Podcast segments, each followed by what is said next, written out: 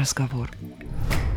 Вы слушаете «Невинный разговор» – подкаст о кино и отношениях. Каждую неделю мы выбираем один фильм, чтобы обсудить его вместе. Мы – это Дарья Лебедева и Александр Онищук. Здравствуйте! Всем привет! Привет! Мультфильм. Мультипликационный фильм. В этот раз мы будем обсуждать мультфильм. По вашим многочисленным просьбам. Да, это правда. Люди просили, люди ставили лайки. И люди получили подарок на Новый год. Или сейчас получат, потому что мы только начинаем запись, но вы вот уже слушаете ее, да? Значит, она уже все готова и опубликована. Но раз Саша сказал, что вы все получите...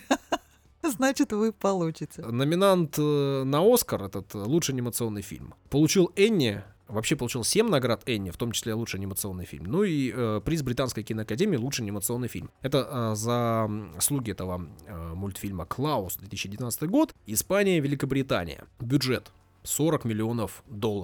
Режиссер Серхио Паблос, он же снял «Гадкий я» и «Смолфут», и Карлос Мартинес Лопес. Ну, это все испанцы, соответственно. Рейтинг «Кинопоиска» шикарный, 8,7. Просто пушка-бомба. Все обожают этот мультфильм, да. IMDb тоже хороший, 8,2. Ну, в общем, прям огонь. Ну, а почему это огонь, Дарья будет сегодня рассказывать и пояснять. Дистрибьютор Netflix, что ж ты не сказал. Да, это да.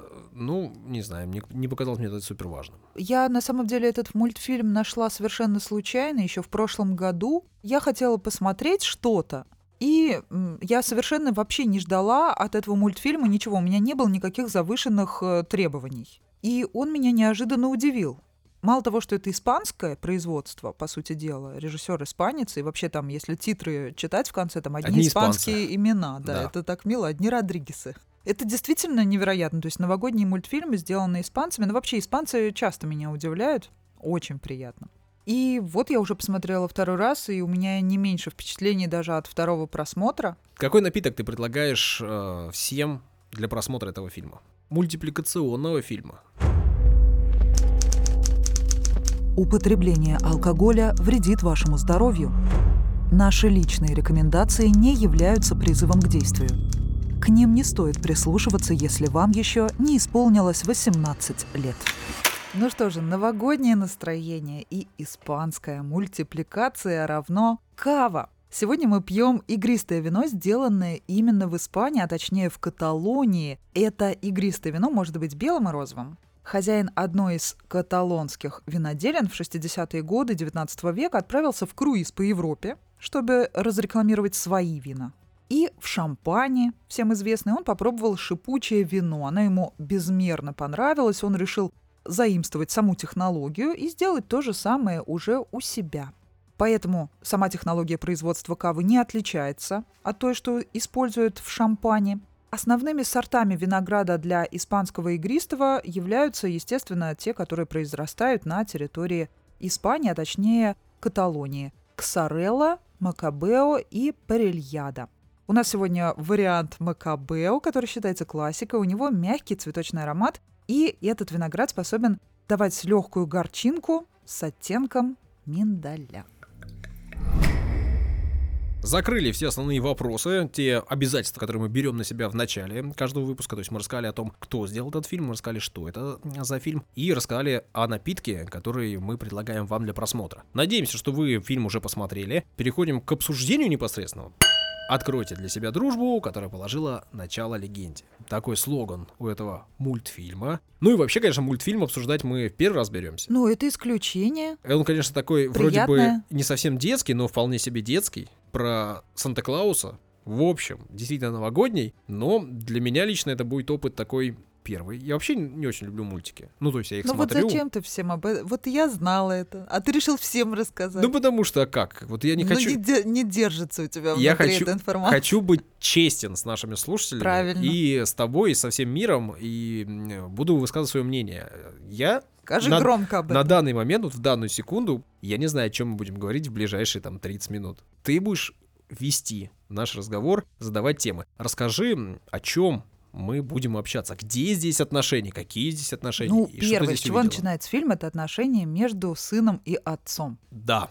избалованный сын, к которому отец применяет жесткую меру. И причем настолько жесткую, что не всем так доводилось на себе чувствовать такие, значит, родительские, условно говоря, кулаки. Его отправляют за 3-9 земель. Слишком далеко, да. При этом, я так понимаю, что это не первая мера и не первая попытка наладить жизнь своего чада. Уже была попытка и так вразумить, и эдак, ничего не получается, поэтому куда-то туда, подальше и на север. Вот скажи, пожалуйста, Саш, ты своему отцу, тем более он был военнослужащим, ты мог бы себе позволить ему сказать, где крутоны, что нет, как же так? Нет, вряд ли я бы мог себе такое позволить, хотя, кто его знает... Мы же всегда смотрим на себя своими глазами, а не со стороны. Возможно, все заявления, которые я делал, примерно такими и были. То есть звучали аналогично, да, хотя не про крутоны шла речь. Ну, крутоны, я даже до сих пор не знаю, что такое крутоны, так что что это тут? Крутон. Это, кажется, французское, да, ты говоришь испанский, ну что это такое? Нет, я думаю, что вполне нормально, если ты живешь в богатой семье, у тебя есть доступ к благам цивилизации, к шелковым простыням, и ты к ним привык, то вполне нормально просить этого, потому что для тебя это естественно. В этом нет ничего, непонятного. Если для тебя это естественно, ты этого и требуешь, потому что это нормально. Слово «нормально» имеется в виду, что это среднее статистически для тебя. Это так и есть. Поэтому нет ничего такого в этом. Не вижу ничего в этом плохого.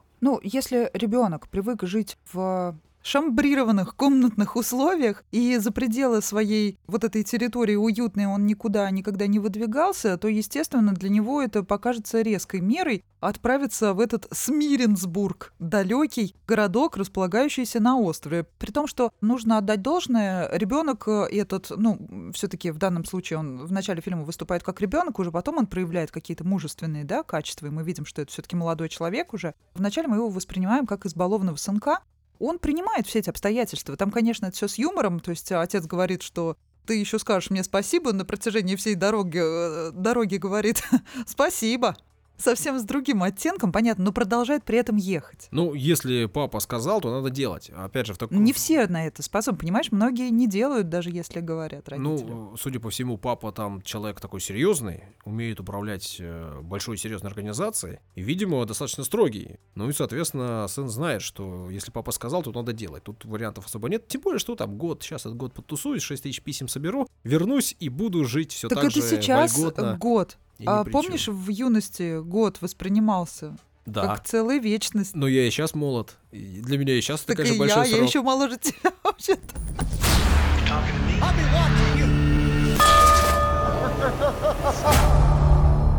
Едет он, да, на север, говорит спасибо, очевидно, не осознав того, для чего он туда едет. Но едет, подчиняется, молодец, хоть что-то понимает.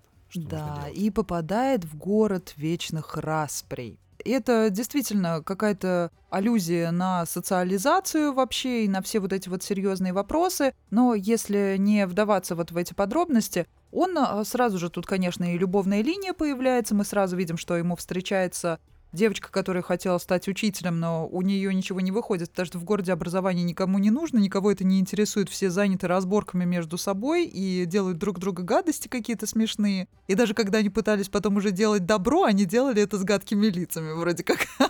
Как будто бы гадость делают, это очень смешно. Здесь, значит, в городе есть два клана, да. Крам и Эллингбо. Ты на чьей стороне?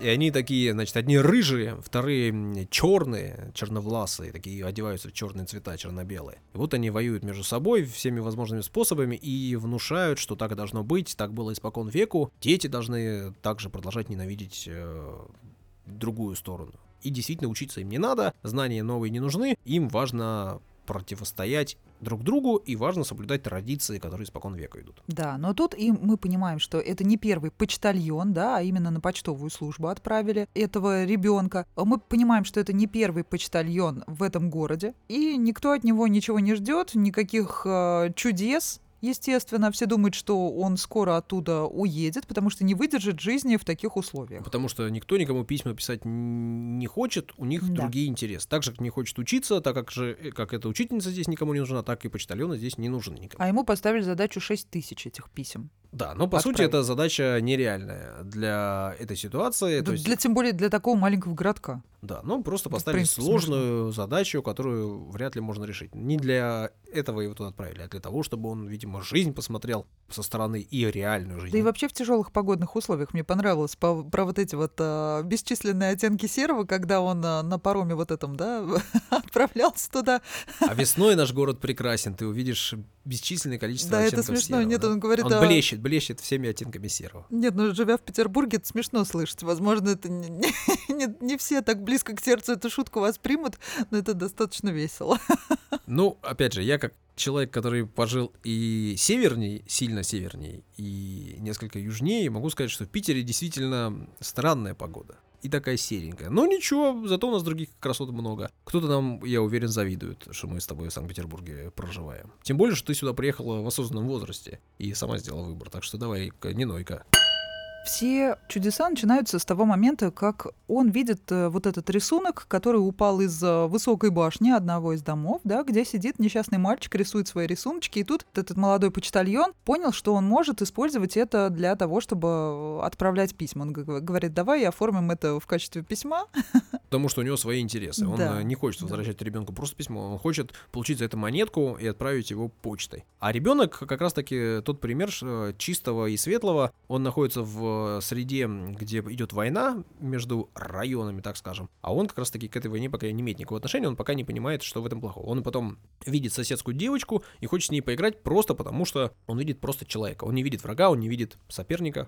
Просто человека. Так он видит впервые, по-моему, эту девочку как раз уже после того, как у него оказывается в руках игрушка, вот эта лягушечка. Это уже после того, как Клаус оставил подарок. То есть вот этот трогательный момент, когда почтальон отправляется в самую дальнюю точку и узнает вот этого огромного, устрашающего лесоруба, который кажется суровым таким дядькой, опасным. Но он выглядит опасно. Такой шкаф. 2 на 2. Мне почему-то никогда не вызывали опасения вот такие мужчины, потому что я знаю, что большая часть из них как раз-таки добрые. Ну, это просто ты девушка, поэтому тебе кажется, что они добрые. Если да ты... мне не кажется, я помню. Я знаю, да. У меня большой жизненный опыт. Да нет, ну правда. С чего ему быть злым? Он сытый, упитанный, да? Все да. У него хорошо. Ну ладно. Не буду с тобой спорить, ну, не буду пытаться тебя переубеждать. Такой умудренный опытом с бородой. Ну, понятно, что бывают разные случаи, естественно. Это вообще зависит не от этого. Но выглядит он сказочно, действительно. А что ты хочешь обсудить взаимоотношения Клауса и главного героя, которого зовут, кстати говоря, мы даже не сказали, как его зовут. Его зовут Джаспер. Да, его действительно зовут Джаспер. И потом на санях, собственно, выгравированы имена и Клауса, и Джаспера. Поэтому это имя важно упомянуть. Что происходит? Он знакомится с этим мистером Клаусом, который ведет себя достаточно странно, садится молча и заставляет гнать этого Джаспера и привозит игрушку вот тому самому ребенку, вот эту лягушечку. Почему для меня это оказалось каким-то трогательным моментом? Возможно, из-за того, что это связано с моей жизнью. Когда я была совсем маленькая, помню, у моей подруги Риты была такая же почти лягушка, но только она не заводилась с ключа, а она была на такой присоске и отпрыгивала от пола. На нее нажимаешь, и она высоко подпрыгивала. И нам почему-то нравились очень маленькие игрушки, то есть нам многого не надо было. Нам важно было, чтобы они просто были интересные и вот такие милые. И мы эту лягушку,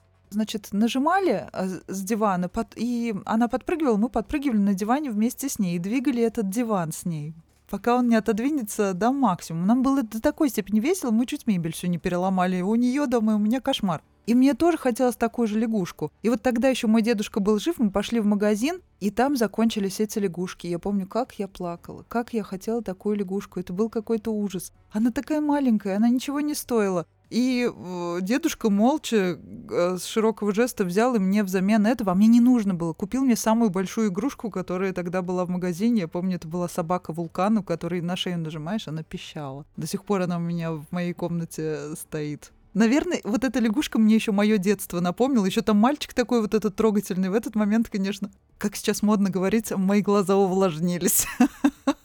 А ты помнишь, кстати, какие-то были у тебя истории с твоими игрушками любимыми в детстве? У меня были футбольные мячики, баскетбольные мячики. Это были мои лучшие игрушки. Так а помнишь, как в фильме «Изгой» и с мячом можно дружить, и разукрашивать его, и рисовать ему рожицы, и разговаривать с ним? Это от жизненных обстоятельств зависит. Ты проявлял свою фантазию каким-то таким подобным образом? Не было необходимости. Было полно людей вокруг, со всеми можно было общаться, дружить и драться. Александр Онищук себе решил создать образ сурового сухаря. Нет, что это? Мы читали комиксы, я помню, и рисовали комиксы. Вот такая была тема у нас затея. Мы рисовали комиксы, потом думали их продавать. Ну, конечно, не продали ни одного и даже не попытались продать, но вот рисовали, точно помню. И что-то там писали, какие-то истории. Знаю одного человека, который рисует комикс сейчас и набивает, кстати говоря, татуировки такие интересные. Если кому-то интересно, порекомендую в личке. Про отношения. Есть отношения в этом мультике? Конечно, есть. Мы здесь в первую очередь, помимо всех этих сказочных отсылок, естественно, к религиозным отношениям, здесь есть отсылка и основная и к буддизму, то есть это отказ от материальных ценностей в пользу общего блага и так далее, и в пользу вообще совершенствования своих каких-то душевных качеств. Понятно, что все эти отсылки здесь есть. Все, кто увидел их, хорошо, замечательно. Кто не увидел, увидел что-то другое, тоже замечательно. Если мы говорим про отношения, то здесь скорее речь идет о верности, преданности и своему делу, и тема однолюбства, скажем так. То есть человек, которого нам описывают здесь, если убрать тот факт, что это, по сути, Санта-Клаус, да, и как начиналась вроде бы вся эта история, да, как все эти подарки начали появляться, основная суть в чем? Что человек долгое время, значит, хотел завести настоящую семью. Он жил со своей любимой женщиной, они хотели детей, дети никак не появлялись. Все это время они готовились и делали игрушки. Потом эта женщина заболела и умерла, и этот человек остался один. Хотя вот тот дом, в котором он живет, он строил для нее. То есть человек, живущий прошлым, и верный своим чувствам даже после смерти своего близкого человека, что достаточно редко встречается, и непонятно на самом деле, это очень благородно выглядит, но непонятно на самом деле, правильно ли это вообще, да, вот так вот. Отдавать себя на благо всей толпе, да, и забывать про свою жизнь личную навсегда. Ну, тут он никому особо ничего, какого блага не делает. Ну, как же это? А какое он благо? Ну, это прямая религиозная отсылка. Он забывает о себе, он начинает делать эти игрушки для всех людей безвозмездно просто так, раздаривать, ну, и у него нет никакой личной жизни, да, он живет ради блага детей. Он не делает игрушки, он говорит, что он не делает игрушки уже очень давно. Да, с но того он момента, начал вот... как умерла его жена. Именно. А то, что он пошел их дарить, это другой разговор, потому что там следующая стадия. Так я о том уже и короткий промежуток какой-то, да. А до этого он живет просто один, там, не знаю, доживая свою жизнь. Так я о том и говорю, он живет один. Они хотели жить со своей женой, отдельно от всех, чтобы создать свой мир, свою вот эту семью с множеством детей. Они выбрали то место, точнее, она выбрала место, и он на том месте, где, который ему понравился, построил сам дом, все это сделал для нее в первую очередь и для построения, значит, общего вот этого какого-то очага, да, семейного. Угу. И после даже смерти жены проходит какой-то промежуток времени, да, мы видим, все-таки он уже с седой бородой, то есть достаточно времени прошло, видимо, нам не уточняют, сколько. Он все это время живет один, он не ушел в город к другим, он не переехал жить в другой город, то есть он продолжает жить в том же доме. У него есть алтарь, где стоит деревянная фигурка его и его жены. Но он завешен. Ну и что? Это можно распознать как в двух вариациях. Либо что он завесил это, попытался об этом забыть, но тогда бы он переехал, если бы он хотел забыть. Либо это завеса, это имеется в виду, что это под ключом, это его заветные воспоминания, которыми он живет, наоборот. И они настолько у него глубоко, что их уже из него не вынуть, и они движущие силы его вообще существования, его дальнейшего бытия. Да. Они определяют. Это определяющий момент. Ну, я просто не знаю, насколько там в реальности таких процент людей таких. Я знаю, что они точно есть. Ну, мне кажется, что больше женщины к этому склонны. Мне кажется, что женщины бывают, остаются одни. И там, если мужья умирают рано, они остаются одни, живут всю жизнь одни. Бывает, они разводятся, живут потом всю жизнь одни, там, все той же, там, не знаю, любовью, или просто они не хотят искать другие варианты о себе. Мне кажется, что мужчины достаточно часто, ну, я такое вижу там среди, в общем, своих знакомых, и вообще вижу такое по жизни, что мужчина находит себе замену, даже в достаточно пожилом возрасте и достаточно быстро. И очень часто это вызывает конфликты и странное недопонимание, да, со стороны окружающих всех, и там детей, и внуков. Такое бывает. Но, наверное, есть те, кто остаются и среди мужчин такие. Красивая история, да, хранит какую-то верность образу и всего остального. Насколько это такой реалистичный момент, ну, встречается. Смотри, насколько это правильно. Буквально совсем недавно это бы распознали как благородство и какой он правильный и молодец. он бережет этот образ и живет, значит, про себя забыл. А сейчас все-таки люди стали более откровенно и открыто говорить о своих чувствах и эмоциях. И кому хорошо от того, что он живет один в лесу и там вешает либо кормушки. Ему так удобно действительно жить одному, и он не хочет нового, либо он будто бы себя обрек на монашеское вот такое вот существование, такой образ жизни, будто бы сам себя наказывал, потому что чувствовал какую-то вину, но если перекладывать, на какие-то реальные ситуации вообще существующие, понятно, мы тут уже говорим не о самом Если мультфильме. Человеку хорошо от этого, того, какой он выбор сделал, то какие проблемы? Ну окей, ему хорошо, он так живет. Как хорошо, так и должно быть. Если это не мешает никому, а это, очевидно, никому не мешает, то и отлично. Да, но вот правильно ли забывать о себе? А если он это делает в угоду каким-то там правилам, и делает это потому, что он обязан там, чем-то, кому-то, какому-то... Мы сами себе придумываем в голове, что мы кому-то чем-то обязаны, а потом следуем тем же правилам, которые мы придумали сами в голове. И иногда делаем... бывают, понятно, меланхолики и вообще абсолютно разные типы темперамента, которые вот питаются энергией какой-то грусти. То есть, например, без какой-то сложной ситуации жизненной песня не появится новая, к примеру, или еще что-то. То есть по-разному. Здесь мы видим совершенно другую ситуацию, достаточно такую. Давай так. Его жизнь была на паузе. Он ее как-то доживал, и у него все было серое, все было завешено, все было в пыли, куча игрушек, все завешено, и он, по сути, был на паузе. Он просто доживал. То есть в этом случае как-то вот его жизнь не складывалась. Наверное, в реальной жизни это ужасно. То есть в мультике это еще показано как-то более-менее пристойно, а в реальности, если такой мужчина будет жить один где-то в лесу, скорее всего, он прям будет и выглядеть неприглядно, и раскочегарить такого человека, именно, зажечь в нем новую жизнь. А для тебя вот это не было каким-то неожиданным откровением, вот когда появляется вот эта информация в мультфильме о том, что у него была, оказывается, любовь всей жизни, вот эта Лидия? Не было неожиданно? Потому что, когда я помню, первый раз смотрела, для меня это было прям... Я не ожидала в этом мультфильме что-то подобное, потому что это действительно взрослая тема для обсуждения. Это вообще не детская тема. Мультики-то в этом смысле хороши. Их сейчас делают многомерными, многослойными, и каждый свой слой увидит. Если в фильмах это сложно сделать, то в мультиках это делается прям постоянно. И делается понятно для чего, для того, чтобы и родители пришли в кинотеатр, и было интересно и тем, и другим, а не только детям, маленьким. Это все в этом смысле все очевидно. Тут и для детей много гэгов, сделано, и шуточек таких совсем маленьких. И для взрослых есть такие вот штуки, на которые можно поразмышлять. А мы, в общем, делаем свой подкаст для взрослых, потому что мы и напитки алкогольные рекомендуем. 18+ строго. Я думаю, что Клаус тоже любил, что покрепче, все-таки холодно там. Кстати, я хотела обсудить тему, ты все время порывался по поводу отцовского инстинкта поговорить. И здесь как раз, ты все время хотел, у тебя есть какая-то теория недоказанная о том, что есть отцовский инстинкт, а все-таки я... Нет, моя теория не в этом. Моя теория состоит в том, что мужчины тоже любят своих детей, и мужчины имеют право на своих детей при разводе. Они имеют право оставаться со своими детьми ровно так же, как и женщины. Во многих случаях, я думаю, что приоритет можно было бы отдавать мужчинам, хотя в России это абсолютно не так. По статистике 96% детей остаются женщинами в любых условиях практически. В любых, просто потому что мужчины сами уходят из семьи, и им плевать на их детей в основном. Наверное, в большинстве случаев это так, но очевидно, что есть бракоразводные процессы, которые случаются только в случае, когда идет дележка и собственности, и идет война именно так, за опеку над ребенком. И в этих случаях тоже всегда практически побеждают женщины, вне зависимости от условий их жизни, материального состояния и всего-всего прочего. И я не говорю, что плохо, если ребенок остается с мамой, я говорю, что иногда есть очевидные причины оставить ребенка с отцом, и он вполне справится с этой ситуацией. Да, конечно, есть.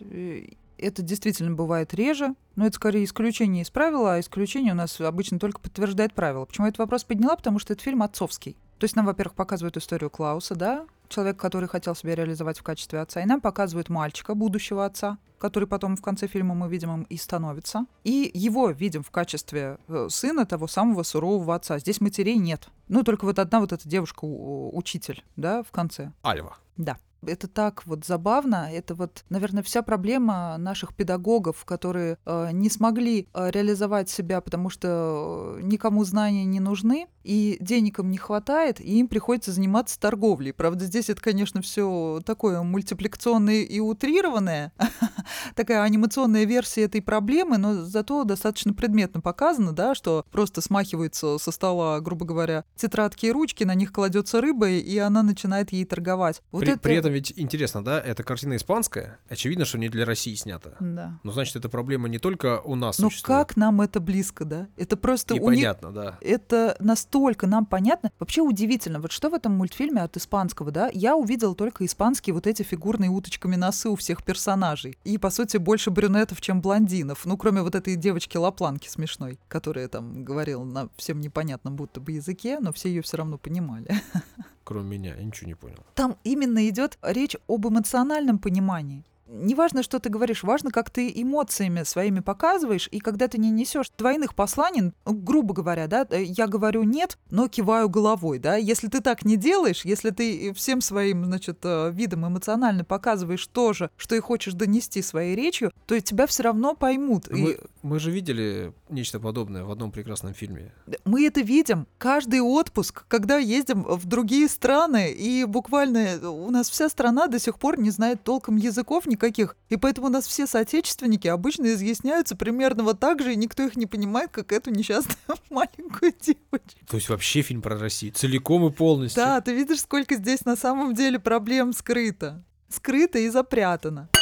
Так вот, значит, этот Клаус, он не смог себя реализовать, но какой в качестве вот этого семьянина, но какой посыл, что у всех есть всегда второй шанс. Один добрый поступок дает вдохновение для следующего. Такой вот урок. Угу. Он, получается, отдает всего себя и делает вот эти игрушки, раздавая их всем детям вокруг. То есть и вот этот вот парень работает и день, и ночь, и остается жить навсегда в маленьком холодном городе, занимаясь, по сути, любимым делом, хотя нам изначально показывают, что это никакое не его любимое дело, то есть в процессе. Ему не понравилось само дело, ему понравилось получать вот эти ответные эмоции, обратную реакцию, вот эту доброту детей. Ну и быть полезным. Ему понравилось быть полезным. Тем более, что он увидел результат своего труда, потому что его труд преобразил город. И город из маленького ужасного холодного и серого превратился в цветной, теплый, яркий и из такого, из которого не хочется уезжать. Альва об этом говорит. Из такого города как можно уехать? То есть он увидел результат своего труда. На самом деле это тоже вот важная штука, видеть результат своего труда. Для меня очень тоже понятная, потому что я после окончания университета пошел работать,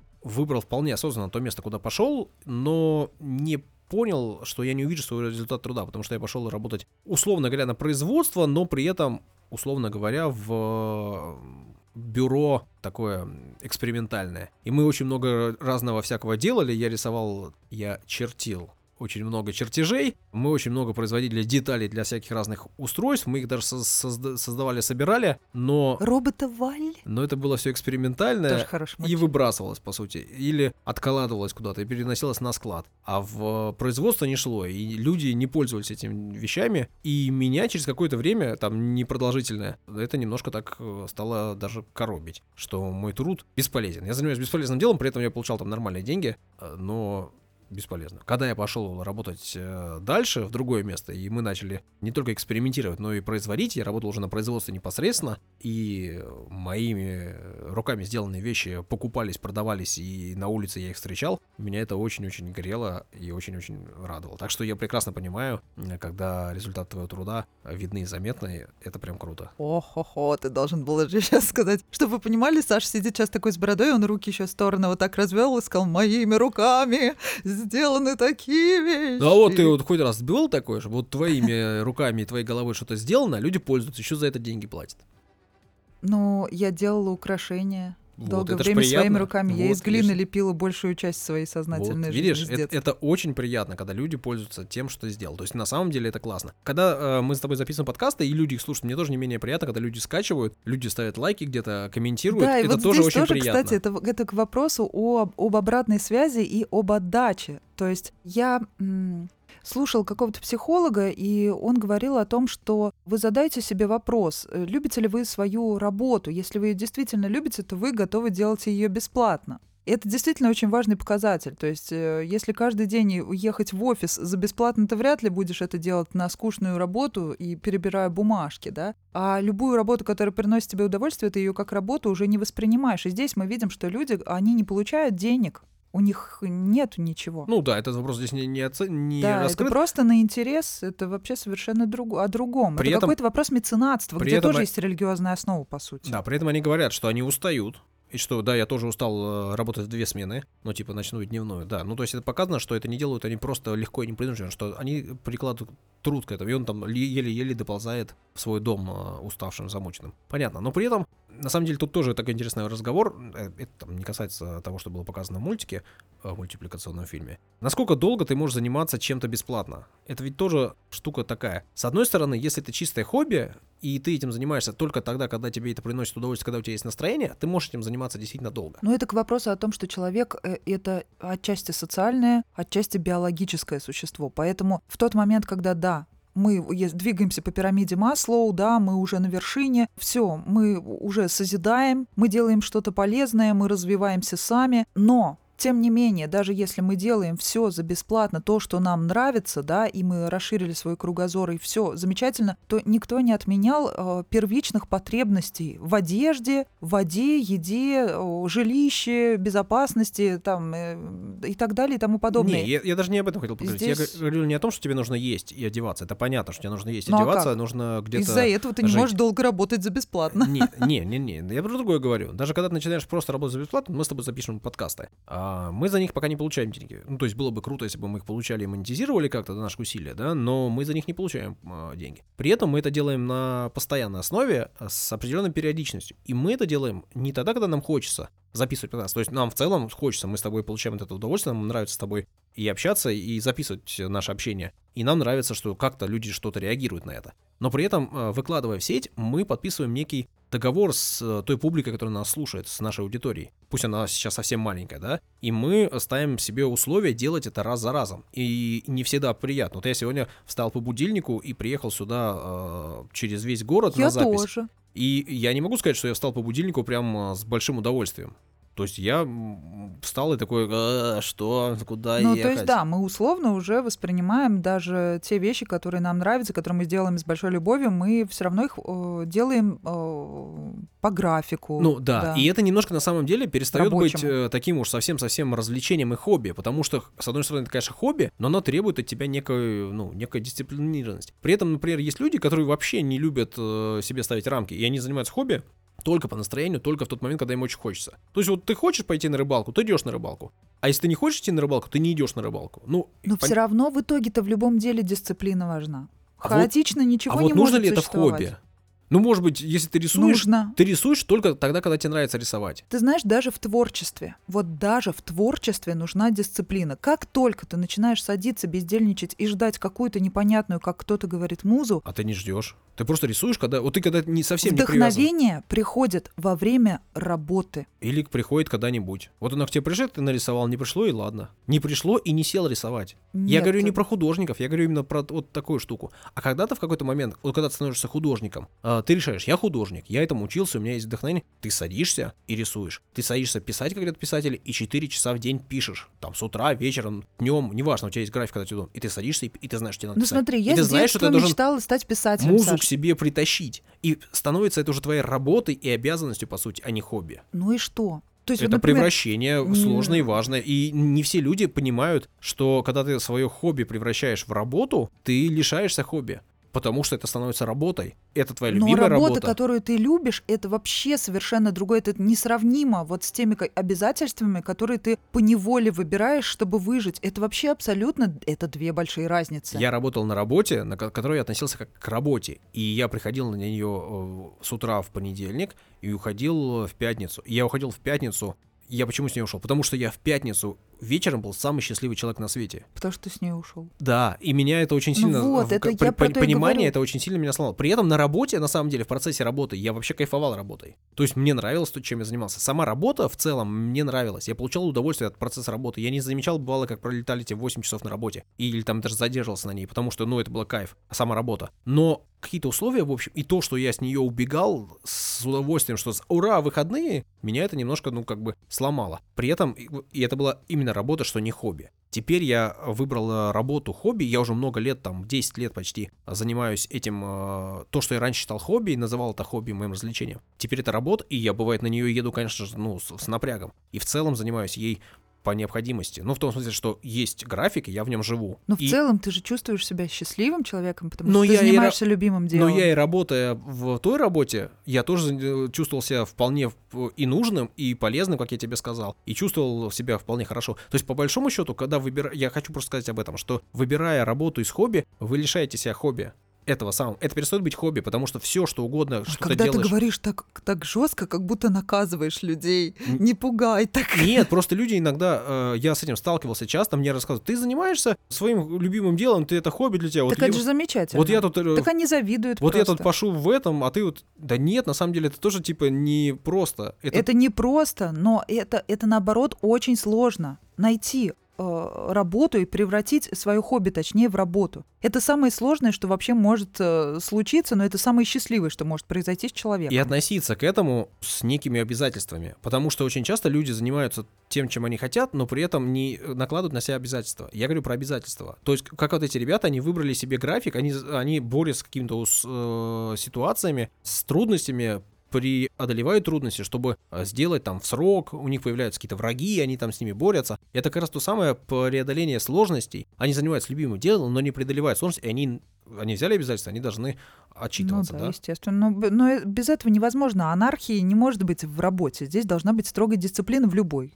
Нравится тебе, не нравится, это в любом случае так. Да. А если тебе работа совсем бесит, просто уходи с нее, находи себе другую. По поводу вдохновения, я просто вот вспомнила вот с детства. У меня было в подростковом возрасте какое-то заблуждение, что нужно вдохновение ждать, но оно тогда приходило ежедневно, потому что это были первые эмоции бурные, вот эта вот юность какая-то. Песни писались только так, каждый день по несколько песен приходили эти стихи и так далее. А вот первые стихи, я помню, я просто спала, и ночью мне пришли какие-то стишочки в 4 года. А потом я уже сидела за печатной машинкой, которую дедушкину мне выдали. Я на ней печатала, значит, детективные рассказы про попугайчика Кордильера, и когда я уже в процессе печатания, вдохновение все больше и больше приходило. Я вот о чем, люди, те, кто занимается каким-то творчеством, вы не ждите вдохновения. Вы когда сядете и вы напечатаете уже хотя бы заголовок или первую букву, вдохновение пойдет само. Не бездельничайте. Это наоборот. Человек создан для действия. И когда ты уже начинаешь двигаться, тебе приходит еще больше и больше и больше и больше. Не надо ничего ждать. Само собой ничего не появится. И здесь даже в мультфильме о чуде нам показывают, что без трудолюбие, чуда никакого не произойдет. Оно должно появиться? Песня должна быть написана? Для кого? Что? Вот ты говоришь, типа, я хочу, чтобы написать песню, мне надо сесть и начать писать. Она должна быть написана? Ну, если кто-то считает, что она должна быть написана, если ты решил, что ты хочешь написать песню, но ты ждешь какого-то вдохновения, то песни не будет. Ну, или она появится, когда у тебя появится как настроение. Перед смертью. Ну, почему? Ну, смотри, ты писала песни, я тоже когда-то в юности, там, в студенчестве писал. Я это назвал текстами для... Ну, мы записывали... Я знаю, что в вашей культуре это называется текста. Да-да-да, текста. И, соответственно, я их писал исключительно в тот момент, когда мне хотелось писать текста. Понятно, да? И я последние там 10 лет не пишу почти ничего. Или пишу просто для себя, там, чего-то записала, убрала и никогда не положила на музыку. Ну, так и я сейчас так же. Просто я тебе говорю к тому, что... И это такое чистое хобби. В том смысле, что я вообще от себя... Ты просто выплескиваешь эмоции, да, в стихах, и все, и оставляешь в блокноте своем. Захотелось написать — написал. Не захотелось не написать — не написал. И это вот чистое хобби, когда ты не должен... Как только ты начинаешь к себе какие-то условия себе ставить, границы определять, сроки, это становится работой. Нет, это понятно. Я чисто про вдохновение рассуждала. Понятно, что когда это становится твоей работой, если, например, ты уже заключаешь контракт с издательством, ты должен эту книгу в срок сдать, она должна быть готова. Это становится работой, садись работай. Вот мы с тобой пришли, пишем подкасты, болеем, не болеем, мы будем их стараться писать. Новый год, не Новый год, мы хотим записать подкасты. Нам это нравится, это наше удовольствие. Но это какая-то работа. Вот скажи, ты бы согласился поехать в Смиренсбург и записать там парочку подкастов, живя там месяцок-другой? На самом деле, я жутко городской человек. Прям вот жутко-жутко. Совсем не деревенский человек. Это городишко. Да, ну там ты видел туалет, где нужно было какой-то палки идти. Терпи. Вот, из какой-то еще высоты. Ради любимого дела. Страшное дело. Я жутко городской человек, жутко привыкший к комфорту. При этом мне иногда в последнее время есть такие мысли, что в принципе, количество людей можно было бы ограничить вокруг меня, и можно было бы жить где-то в глуши, но при этом комфортно, но и вот занимаясь какими-то такими штуками. Мне кажется, что вот такая романтичная идея, которая вкладывается постоянно всякими фильмами, картинками и всем-всем-всем прочим, и она меня так немножко тюк-тюк-тюк-тюк, а может, это старость. Думаю, на этом стоит завершить наш сегодняшний праздничный практически диалог, да? Да, праздничный.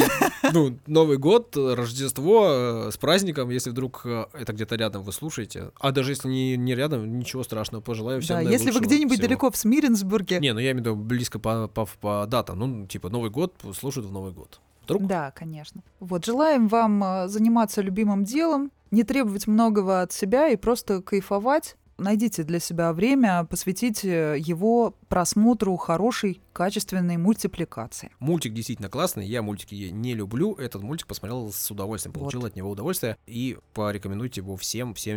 Так же, как и порекомендуйте наш подкаст, мы будем рады, если наша аудитория будет расти. Если он понравился вам, наверняка кому-нибудь из ваших друзей тоже понравится. Не стесняйтесь, рекомендуйте. Мы будем вам признательны. Мы уже сказали, что для нас это важно. Ваша оценка и ваше внимание. Встретимся на следующей неделе. Пока-пока.